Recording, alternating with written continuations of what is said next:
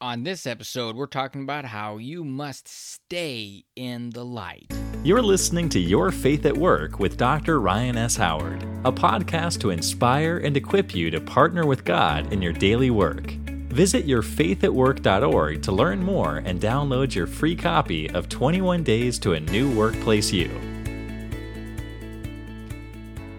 Well, Psalm 119, verse 105 says, Your word is a lamp to my feet and a light to my path. So, before I get into that, I want to ask a question. Have you ever walked through a dark room and you thought you knew where everything was at, and you found out pretty quickly you forgot about that thing, or you misestimated it and you tripped over something, or you knocked something over, or ran into something? Well, I've certainly done that, and we don't we don't want to do that. I mean, it's clearly better to have the lights on so that we can see what's going on in the room and we can we can walk around the things we need to and avoid the things we don't want to run into and we can do what we want to do in the room and this is an analogy for uh, what we want to have in our spiritual life. We want to keep the lights on. We want to have the lights on. And how do we do that? Well, that Psalm 19, 119, 105, verse 105 says that God's word is a lamp to my feet and a light to my path.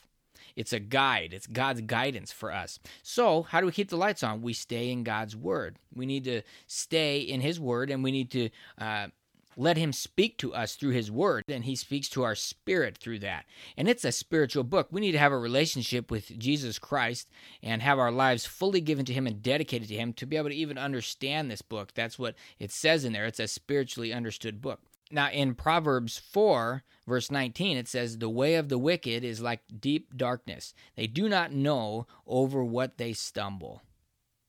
Well, look at that. It's the opposite picture. And so, if we have the spiritual lights turned off, we're not in God's word, or we don't know, if someone doesn't know Christ, then they're not going to know what they're stumbling over. They're not going to know why they're struggling with these certain things. They're just not going to get it—that They're blind to these things.